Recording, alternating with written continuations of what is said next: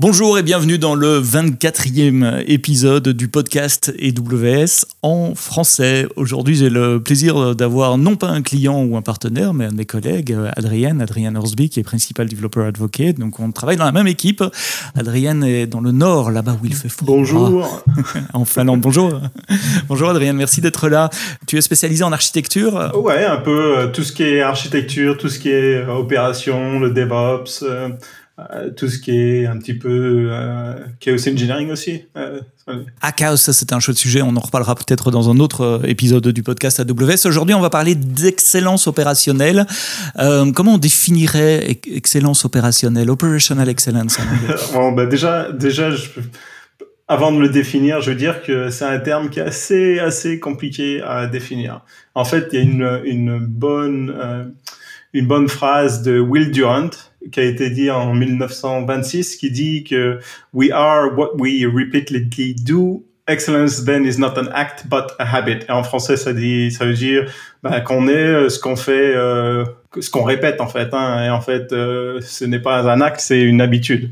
Et en fait, c'est, je pense, c'est un peu ça vraiment l'excellence le, opérationnelle. C'est, c'est pas une chose qu'on fait une fois, c'est vraiment une collection de d'habitude, hein, et puis qu'on répète un ensemble d'habitudes qu'on répète euh, sur, le temps. Ici, on parle d'opérations pour, pour des infrastructures, pour de l'architecture. Donc, euh, concrètement, avant même de rentrer dans les détails, c'est garder son infrastructure up and running tout le temps. C'est ça, être bon en matière d'opération. en fait, je pense que ça, ça fait partie. Enfin, quand, si tu regardes, on va parler d'Amazon un petit peu, mais si tu regardes Amazon qui a, qui a été euh, démarré en 1995, hein, déjà, ben, on, vendait mhm. que des, que, que des bouquins, hein, que des livres.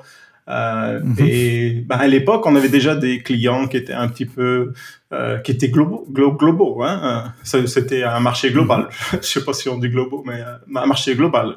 C'était un marché global. Donc il y avait vraiment des utilisateurs partout dans le monde. Et en fait, donc euh, c'est, c'était vraiment assez différent déjà à l'époque d'un, d'une librairie ou d'un, magasin traditionnel, parce qu'en fait, les gens ben, ils peuvent acheter tes euh, livres à n'importe quelle heure de la journée. Donc, euh, tu peux pas vraiment fermer les, les portes de ton site web euh, à 6h30 ou à 7h et dire, euh, bah, le week-end, on, tu peux pas... On rouvre demain tu, matin. tu peux pas commander le week-end, quoi. Tu, tu, vois ce que je veux dire? Ça va quand tu es le seul, mais dès que tu as de la compétition, bah, après, les gens, ils vont voir la compétition. Donc, déjà, à l'époque, vraiment, c'était euh, la possibilité d'avoir un site web qui est ouvert 24 heures sur 24 et qui euh, euh, qui, qui, qui, fonctionne. Tu vois, donc euh, tu peux tu peux vraiment commander, tu peux tu peux l'utiliser. Et, donc cette culture est passée euh, d'Amazon Retail à AWS également, qui opère une très large, très grande plateforme, qui est également euh, disponible 24 sur 24 et, et 7 jours euh, sur 7. quels sont les, moyens qu'Amazon a mis en œuvre à l'époque et met encore en œuvre maintenant pour, pour encourager, pour faciliter, pour, pour mettre en place cet environnement opérationnel? Déjà, si tu veux définir un petit peu, euh, faut pas définir, mais regarder un petit peu le, le landscape euh, qui, qui, définit un petit peu l'opération, l'excellence opérationnelle. En fait, la plupart des gens, ils regardent à l'opération, euh, euh, l'excellence opérationnelle vraiment du mhm. côté engineering, en fait, tu vois, très technique. Mais en fait, si tu, si tu vraiment, si tu regardes comment ça fonctionne, c'est une partie de la culture. En fait, c'est une très grosse partie culturelle euh, une très grosse partie euh, d'outils, en fait, quels outils tu vas utiliser? Et puis, ce qui est vraiment important, c'est d'avoir les, des, des, mécanismes, en fait, pour pouvoir utiliser ces, euh, ces outils, pour pouvoir utiliser la technologie qu'on qu'on qu'on fabrique. En fait, si tu positionnes euh, le, la technologie qu'on qu'on développe en fait elle est vraiment à l'intersection de ces trois de ces trois piliers on dirait la culture les, les outils et les mécanismes. Le mécanisme, on peut dire process, c'est la même en fait, chose un mécanisme, c'est un process complet, en fait. Donc, euh, as, on, on, peut y reparler un petit peu plus tard, mais... Euh... Prenons-les dans l'ordre. Euh, culture. Est-ce qu'il y a quelque chose de différent chez Amazon, chez AWS, euh, qui, qui, nous amène dans, dans ce, ce bain d'operational de, de, de, excellence? Vraiment, le, je pense le, le, côté fascinant de la culture à Amazon et vraiment ce qui m'a fasciné moi aussi quand j'ai joint à Amazon, c'est le ce qu'on appelle les leadership principles. En fait, c'est euh, c'est il y a 14 leadership principles. Donc, c'est les corps, c'est des, c'est des values. C'est vraiment notre euh, DNA, en fait. Tu vois, c'est, c'est vraiment, ça fait partie de notre culture. C'est pas des posters qu'on affiche dans les toilettes. tu vois, c'est, c'est vraiment, c'est vraiment pas ça. C'est vraiment, on, on c'est, on les vit, on les respire toute la journée. Toutes les décisions qu'on fait, c'est, euh, vis-à-vis de ces euh, leadership principles. Euh, et ça commence par le customer obsession. C'est vraiment le, le un, focus. Le, voilà, c'est vraiment le, le, focus sur le, le customer, sur les. Euh, et, ça vraiment, ça part de tout là. Ça, ça part de, de ça, ça, vraiment, ça part de là. Et en fait, ça couvre un, un très gros spectre de, de, différentes valeurs en fait. Et puis, vraiment, c'est vraiment ce qui définit la culture amazonienne, je pense. Ouais. Et, en, et en quoi cette culture euh, amène à, à, à l'excellence d'opération? Ben En fait, il y a beaucoup de choses. En fait, bon, il y a, y, a, y a vraiment, il y en a quelques-uns qui sont vraiment importants la culture opérationnelle. Le, le premier, bah, c'est vraiment euh, customer obsession. Hein, donc, c'est vraiment mm-hmm. faire être sûr que notre customer il soit vraiment au cœur des décisions. Donc, euh, si le site web il doit être opérationnel, euh, ben, on, il si le customer il va être euh, content, avoir une bonne expérience, c'est vraiment le cœur mm -hmm. de toutes les décisions qu'on va faire en fait. Donc euh, quels outils on va on va on va va fabriquer, euh, quelle culture, quel process on va mettre en place pour être sûr que le customer il soit vraiment satisfait. J'entends souvent parler euh, de culture Amazon avec euh, en matière de pizza. C'est quoi cette histoire de, de deux pizzas? Oui, donc ça, ça fait, c'est une des, euh, des particularités, je veux dire, d'Amazon, c'est que, ben, en fait, c'est la façon dont on, euh, dont on structure notre, euh, notre organisation, en fait. Dans la plupart des entreprises, euh, tu as des, bon, as des organisations et puis tu as des équipes qui sont, qui sont euh, très spécialisées. Par exemple, tu vas avoir des équipes d'ingénieurs, après tu vas avoir des équipes qui vont euh, tester, tu vas avoir des équipes qui vont déployer et puis des équipes qui vont maintenir. Mais en fait, nous, on a fait autre chose. On a créé des, des, des, euh, des équipes hein, qu'on appelle des équipes de pizza, euh, de two pizza, mm -hmm. euh, qui vraiment, bon, c'est des équipes qui font entre 10 et 14 personnes. Hein, donc, c'est le nombre de personnes qui, que tu as pour, pour manger deux pizzas. En fait, c'est des grosses pizzas, hein, c'est des pizzas américaines. Donc du coup, ces équipes, elles sont responsables de beaucoup de choses en fait. Donc elles sont responsables de vraiment euh, penser au produit, le designer, le faire euh, les documentations, de faire le code, de déployer le code et de le maintenir. En fait, cette équipe, elle est euh, sur, elles, elles, ont des pagers, hein, donc elles sont, elles sont, elles -hmm. sont prêtes à à faire l'opération et à se réveiller dans la nuit si ça marche pas. Et c'est vraiment cette équipe qui fait tout. Donc c'est une équipe qui est très très autonome, elle prend les décisions. La seule chose qui est vraiment différente, c'est que bon, en fait, cette équipe, elle est pas, elles sont pas responsables de créer les outils qu'elles utilisent. Donc on va avoir des outils pour déployer, pour faire du CI/CD, pour faire du monitoring. Et euh, tous ces tools, c'est les mêmes pour chaque équipe. Donc en fait, ça homogénise euh, nos, euh, nos, efforts et euh, si on fait des si on fait des améliorations dans chaque produit, de chaque outil, ben, c'est toutes les équipes qui vont en bénéficier directement. Donc, si je résume, des, des Two Pizza Team, ce sont des petites équipes autonomes qui peuvent prendre les décisions qu'elles veulent, qui développent, qui déploient et qui opèrent leur service. C'est un peu la quintessence du, DevOps poussé à l'extrême. C'est un bon résumé?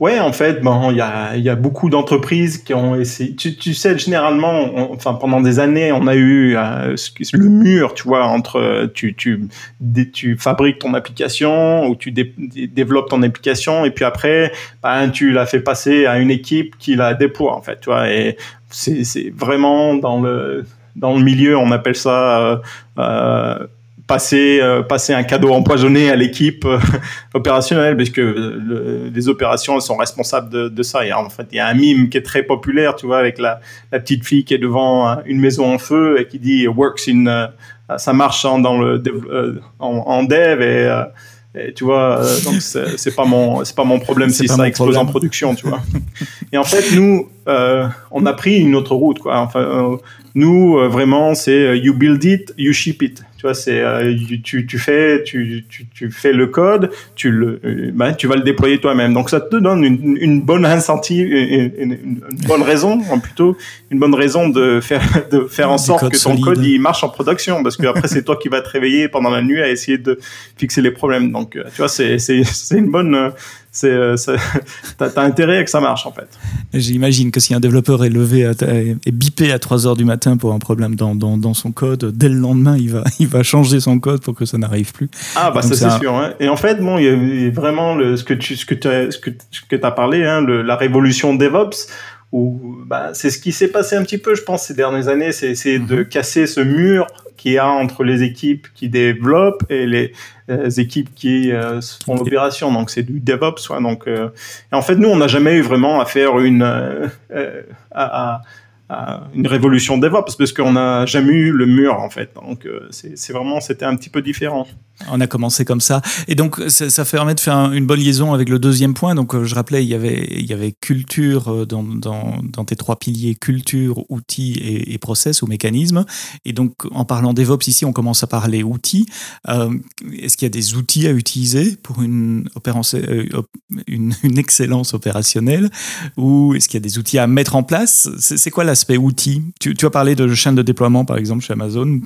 On peut partir de cet exemple. Il y a énormément d'outils, en fait. Si tu regardes tous les outils qui sont euh, que, tu dois utiliser pour euh, faire de l'opération dans le cloud, tu as, des outils pour faire du test, pour des outils pour faire de la configuration, du déploiement, euh, du monitoring, des, des reporting, faire des, changements, manager tes incidents, faire des tickets, la sécurité, planning, forecasting, tous les trucs quoi. Il y a, il y a énormément d'outils.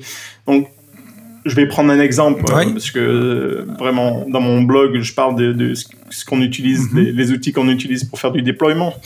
En fait, si tu regardes à l'époque, je vais, je vais, je vais utiliser l'histoire d'Amazon comme. Euh, C'est une bonne idée. Vas-y. Comme, pour, pour, pour mhm. donner un exemple. Hein. en fait, au début, vraiment, quand, quand on a démarré le site web, hein, c'était c'était c'est vraiment pas ce que c'était à l'époque. Hein. Nous maintenant c'est c'est vraiment il y a énormément de microservices, il y a des milliers de, de, mhm. microservices. Mais à l'époque c'était une une monolithe. Hein. C'était une grosse application monolithique, euh, vraiment. Avec une base de données. Voilà, c'est il y avait vraiment qu'une base de données avec euh, bon c'est pour simplifier hein, mais des bases de données une pour les euh, pour tes euh, customers, une pour euh, ton inventaire et puis après une pour les les orders quoi. Et puis après ben T'avais donc t'avais tes customers qui achetaient sur sur le site web. Le site web euh, bah, était directement connecté à cette base de données. Et puis, en fait, même les, tout, ce qui était outils était connecté sur la même base de données. Donc, en fait, bah, tu vois, euh, dès que tu avais des choses à changer, ben, ça affectait toute l'équipe, en fait. Donc, du coup, ben, plus le site il commençait à grandir, plus il y avait des problèmes d'opération. Parce que ben, si tu veux fixer des problèmes pour tes, euh, pour tes customers, eh ben, euh, il fallait arrêter euh, tous les, tout, tout, ce qui était connecté à cette base de données. Mhm. Et quand tu as tout qui est connecté, ben, ça met toute l'entreprise euh, en halt, en fait.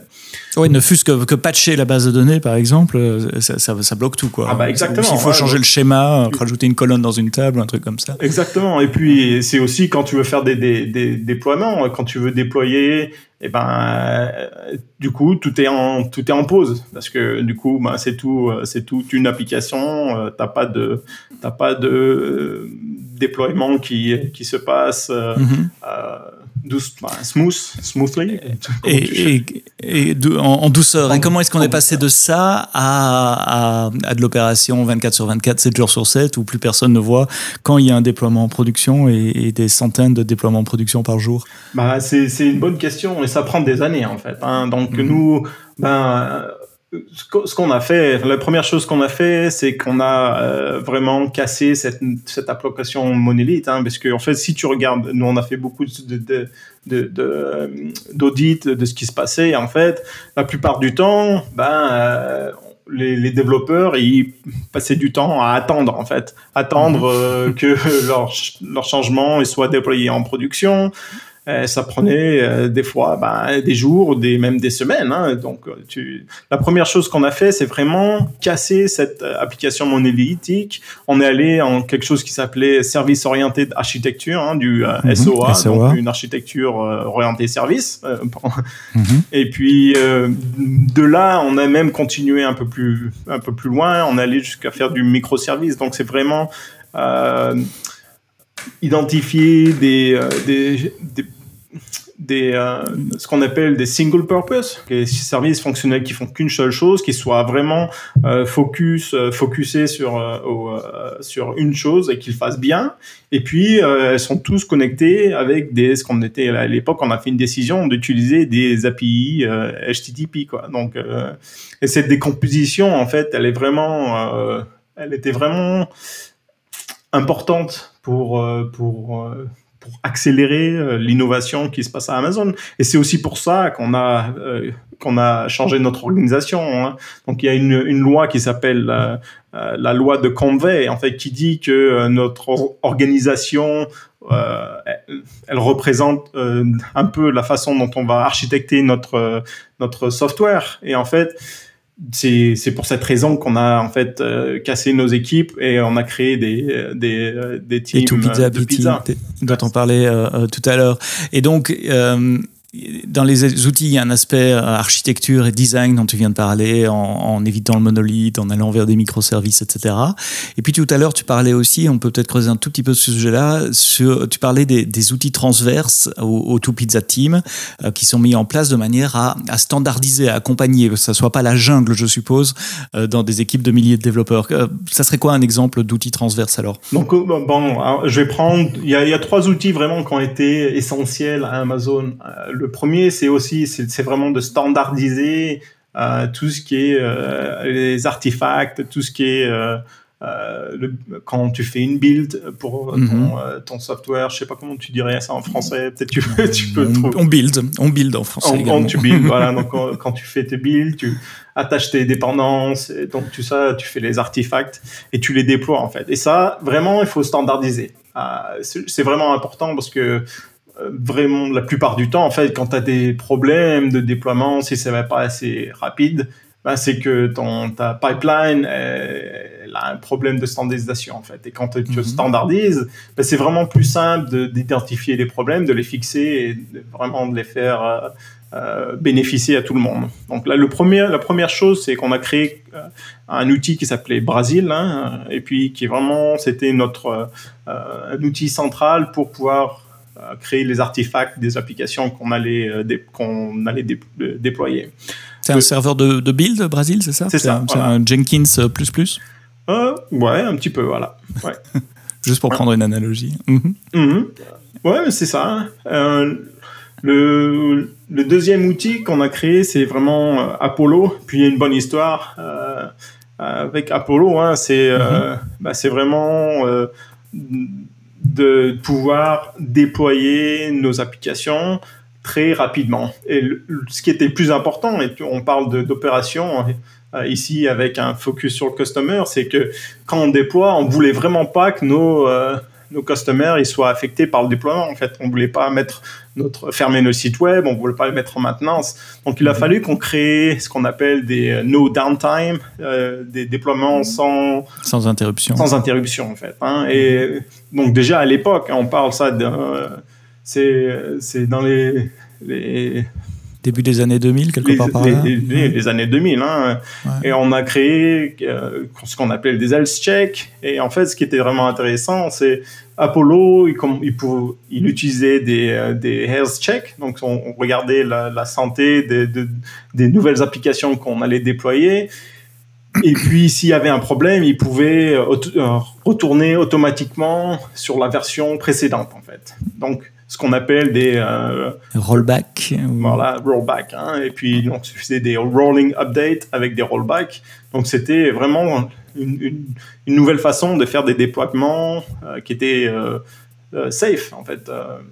tu peux avoir confiance dans tes déploiements en fait. Hein. c'est ça qui était vraiment important en fait, c'est d'avoir la confiance que ton déploiement il puisse pas casser ton site web en fait, si ça marche pas. Voilà. Donc ça c'était vraiment vraiment important pour nous donc on a mis énormément d'efforts à, créer, à créer cet outil.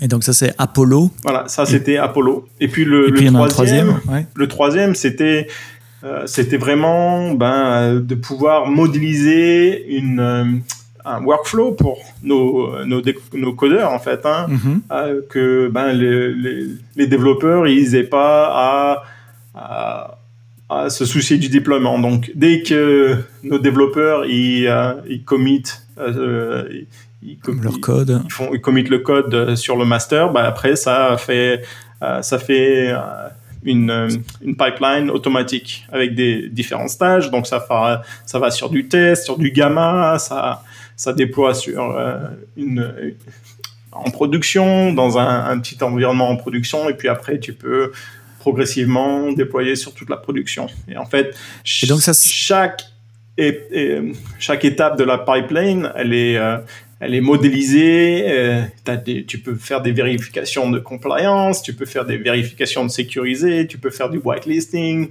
faire en sorte que tout, tout, tout sera déployé euh, d'une manière standard. Et Fiable et standardisée.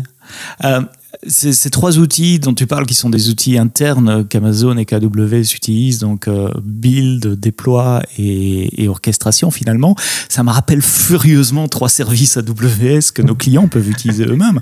code deploy, code build et, code, pipeline, build et puis un code deploy. Et je dois en déduire que ces, services mis à disposition de nos clients ont leur racine dans euh, les outils qu'Amazon utilise en interne depuis 20 ans. Voilà, exactement. En fait, ils ont été inspirés en fait de, de, de, ces outils qu'on a utilisés depuis 20 ans. Donc tout ce qui est euh, notre expérience euh, pour pouvoir faire des déploiements sécurisés, safe. Alors tout à l'heure, on parlait de trois piliers de l'excellence opérationnelle, la culture, tu as parlé des leadership principles, les outils dont on vient de parler. Troisième, c'est les, les, process, les mécanismes. Mhm. Euh, quels sont les, les, process à mettre en place ou comment mettre en place des process euh, pour euh, améliorer son, son excellence opérationnelle? Bah, alors, je vais, je vais te donner un exemple encore. Je pense que c'est une, vraiment une de, de, mes histoires préférées de, de, Jeff, hein, qui est le, le, CEO de Amazon. Jeff Bezos. Jeff Bezos. Ce Jeff-là. Il y a, il y a quelques, il y a quelques années, bon, il, y a, il, y a, déjà un moment, hein, donc Jeff, Jeff Bezos, il a, il a participé à ce qu'on appelle le Customer Connection Training. En fait, c'est un training, c'est un, c'est un cours, tu vois, pour tous les mhm. Amazoniens, tout le monde peut le faire, tout le monde peut le prendre, euh, pour pouvoir euh, vraiment mettre le customer au centre de toutes nos décisions, comprendre.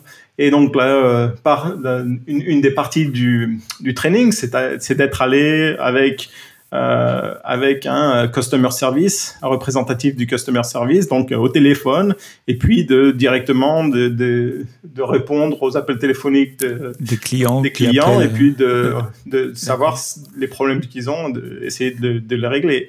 Donc toi, Jeff, il mhm. était avec une une euh, une représentative du customer service mhm. pour les clients et il y, a un, y a un téléphone qui, qui, qui, qui arrive et puis donc le, le, le, représentatif qui est avec Jeff, elle, elle sort l'histoire, ou les, la fiche du client, la fiche du client avec tout ce qui est l'historique euh, des, des commandes et tout ça. Et puis uh-huh. elle, elle dit à Jeff, ah, je, je suis sûr que ce client, elle va se plaindre d'une table qu'elle a commandée. Et alors là, t'as Jeff qui la regarde et euh, un peu surpris. Il fait OK, d'accord. Et puis donc le, le, le, le téléphone, euh, ben, la conversation commence et puis effectivement, ben, le, le client voulait retourner la table. Parce que, comment est-ce qu'elle a, deviné ça? Elle était, elle avait des, des rayures, elle était mal empaquetée, donc il y avait des problèmes. Ah, donc à la fin du euh, à la fin euh, du, du, coup de téléphone, Jeff il, il, lui demande il demande euh, et comment comment saviez-vous que le client allait retourner la table? Parce que c'est vraiment c'est c'est un, un, art divinatoire. c'est l'art divinatoire. Et en fait, elle lui dit non non, en fait on, on, en fait régulièrement. ah bon? Et là alors là bon, je pense tous les n'importe qui à qui ça lui arrive, vraiment se, pour se retourner se demander ce qui se passe, quoi. Comment, comment on peut en arriver là Si on le sait, pourquoi? Bah, pourquoi, on, continue de vendre cette table? On n'y fait rien. Donc, il, va voir l'équipe, l'équipe des leaders hein, de, mhm. du customer service, euh, de, clientèle. C'est comment, comment tu dis mhm. le, il va voir les, oui, les, managers de, du support du support client. Voilà, voilà, du support client. Donc, il allait voir l'équipe manager et puis leur a demandé simplement de faire un meilleur et un plus gros effort pour pouvoir euh, rapporter ce qui se passe dans cette organisation bah, directement au, euh, tu vois, à l'organisation produit pour mettre en sorte que ça se passe pas, quoi. Parce que bon, là, c'est vraiment, c'était pas normal que bah, y ait, on ait, plusieurs tables soient, soient retournées et puis que rien ne se soit passé. Mm-hmm. Et en fait, ben, comme tu peux deviner, qu'est-ce que qu'est-ce qui s'est passé? Ben rien du tout. Mais en fait, euh, malgré l'effort qu'il a demandé, ben ça a continué, ça a continué. Et en fait, il y a une bonne raison pour ça, c'est parce que euh, tous les gens, tous les gens qui bossent déjà, ils vont bosser avec une, une bonne attention. Tu vois, ils veulent vraiment faire les choses bien. Et en fait, du mieux qu'on peut. Ce qu'il a demandé, Jeff, c'est pas, c'est pas, c'est des choses qui existaient déjà. C'est d'avoir une bonne attention. Et en fait, ce qu'il faut changer, c'est c'est pas l'intention, c'est avoir des mécanismes en fait. Et c'est ça qui est vraiment très très important c'est euh, tout le monde veut faire bien. Je pense que tu viens pas au boulot euh, le mhm. matin et te dire bah, tiens aujourd'hui euh, je vais vraiment faire du mauvais boulot. Tout le monde vient avec une idée, enfin la plupart des gens hein, mhm. viennent au boulot avec une idée de vouloir faire bien. Hein. Donc si tu leur demandes de faire mieux, ça, ça, ça généralement ça marche pas. Hein. Donc il faut vraiment des mécanismes pour les aider à faire en sorte que ça marche bien. Et en fait il y a un bon mécanisme qui vient qui est assez, assez vieux, en fait, qui, qui, nous, qui a inspiré euh, Jeff à résoudre ce genre de problème. Alors là, je vais te raconter une deuxième histoire, parce que c'est, ça, c'est aussi très intéressant. C'est l'histoire de ce qu'on appelle le hand-on cord. En fait, le, euh, le hand-on cord, ça vient euh, c'est, ça vient d'une entreprise qui s'appelle Toyota. tout, le monde connaît, Toyota. À l'époque, Toyota, ben, il fabriquait pas des voitures. En fait, à l'époque, en, dans les euh, années 1900, 1902, donc ça fait un, moment déjà, hein, mhm. euh, Toyota, il fabriquait des, de la soie pour les geishas.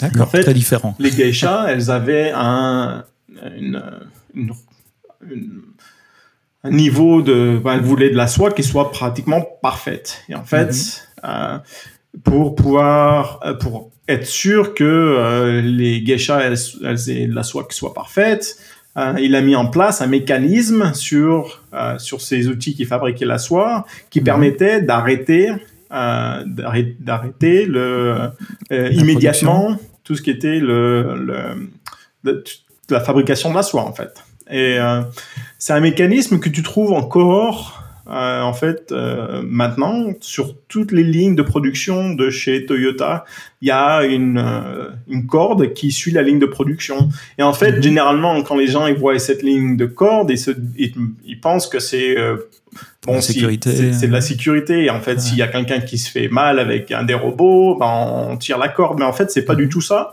Euh, c'est ce qu'on appelle le hand-on cord. Et le hand-on cord, en fait, c'est si un employé de Toyota, n'importe qui dans la production, hein, euh, dans le, voit un défaut, il peut tirer euh, cette corde et tout s'arrête. Et en fait, là, il y a un, mécanisme qui est assez intéressant, et qui, est, qui, est, un mécanisme culturel aussi, et c'est les managers mhm. viennent voir ce qui se passe et la première chose qu'ils disent à la personne qui a tiré le, le, cordon, c'est merci de vous soucier de la qualité de production et de faire en sorte que euh, vraiment il y a une qualité maximum pour nos, euh, euh, nos clients. C'est énorme comme responsabilité. Ça veut dire que n'importe quel ouvrier sur une chaîne de production peut arrêter une usine et ça doit valoir des, centaines de milliers de dollars à, la minute ou à l'heure de non-fonctionnement.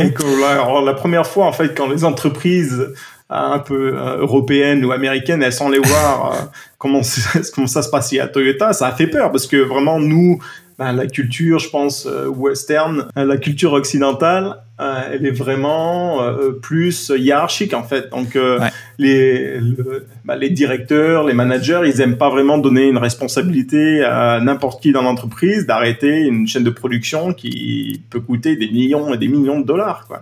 Et dans le cas d'Amazon, ça s'est traduit comment? Alors l'implémentation on Court sur Amazon Retail? L'histoire de la table, ça a une bonne, il y a une bonne, une bonne fin là. Donc on a créé un, un, outil, en fait, un, outil automatique. Hein, euh, si on a un customer service représentatif qui, identifie des problèmes, ils peuvent directement euh, l'enlever du listing du site web.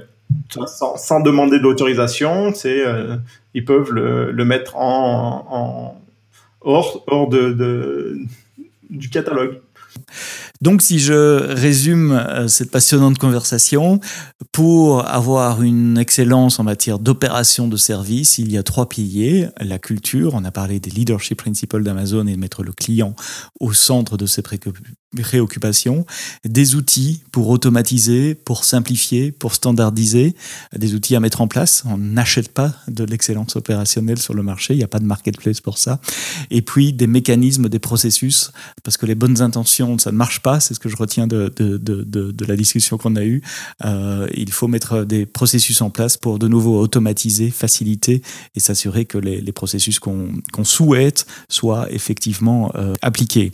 Est-ce qu'il y a, euh, pour terminer, un peu plus de lecture Je vais évidemment renvoyer les auditeurs vers ton, ton excellent blog en trois parties qui rentre dans le détail de ces histoires, des piliers de culture, des outils et autres. C'est sur Medium, Ad Horn, euh, comme Adrian Hansby, mais je mettrai les liens évidemment dans, dans, les notes du podcast. En plus de ton blog post, est-ce qu'il y a d'autres choses qu'on pourrait euh, recommander aux, auditeurs qui voudraient en, savoir un tout petit peu plus sur le sujet? Être ouvert en fait et regarder, je pense, c'est la plupart des choses, c'est vraiment ça prend ça, demande ça demande ça vraiment demande de la réflexion et de regarder un petit peu ce qui se passe. Euh, on, parlait des process en fait et des mécanismes. Par exemple, je vais donner, je vais donner un exemple hein, qui, est assez simple pour n'importe qui. Euh, la plupart du temps, quand tu fabriques des outils, on, se focalise à fabriquer l'outil en fait, et après très peu à son adoption, par exemple. donc euh, j'ai bossé bon beaucoup d'entreprises beaucoup de, avec beaucoup de clients aussi où il y a énormément d'outils, mais très peu les utilisent en fait. Et, et, et ça, c'est euh, c'est un manque de mécanisme. Par exemple, un mécanisme, c'est vraiment fabriquer un outil, être être sûr que l'adoption, elle, elle, elle, y a qu'elle soit faite, qu'il y ait une adoption en fait. Et c'est c'est un process. Hein. Tu fais fabriquer un outil, c'est une chose, mais après, euh, comment tu fais en sorte que l'outil soit utilisé par tout le monde? Et après, encore une troisième chose, c'est euh, comment tu fais en sorte que ton outil il, euh, il fasse ce, que tu voulais qu'il fasse. Et puis, bon, après, c'est faire les, euh, les changements. Et puis, c'est encore, tu vois, c'est encore une boucle, en fait. fabriquer l'outil, l'adoption, l'auditer, faire les changements. Et tout ça, en fait, si tu regardes, n'importe qui peut regarder un petit peu ce qui se passe chez eux combien il y a combien ont des outils qui sont euh, qui restent comme ça sans avoir une grosse adoption euh, et qu'est-ce qu'ils peuvent faire comment ils pourraient changer en fait.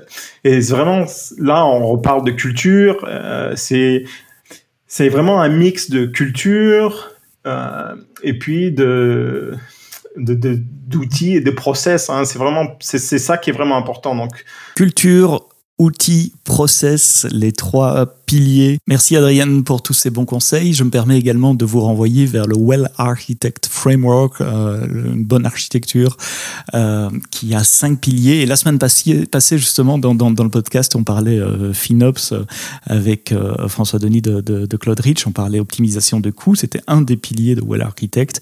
Et sans surprise, l'excellence opérationnelle est un autre pilier de, de, de Well Architect avec également la sécurité, la fiabilité et la performance. Je vous mets les liens dans les notes du podcast. Merci Adrienne pour, pour, pour tous ces, ces, ces, conseils et cette discussion passionnante. Merci Seb et, invité sur ton podcast. Et je te réinvite pour une prochaine fois pour parler d'un de tes autres, de tes autres domaines d'expertise qui est le chaos computing dans, dans quelques semaines.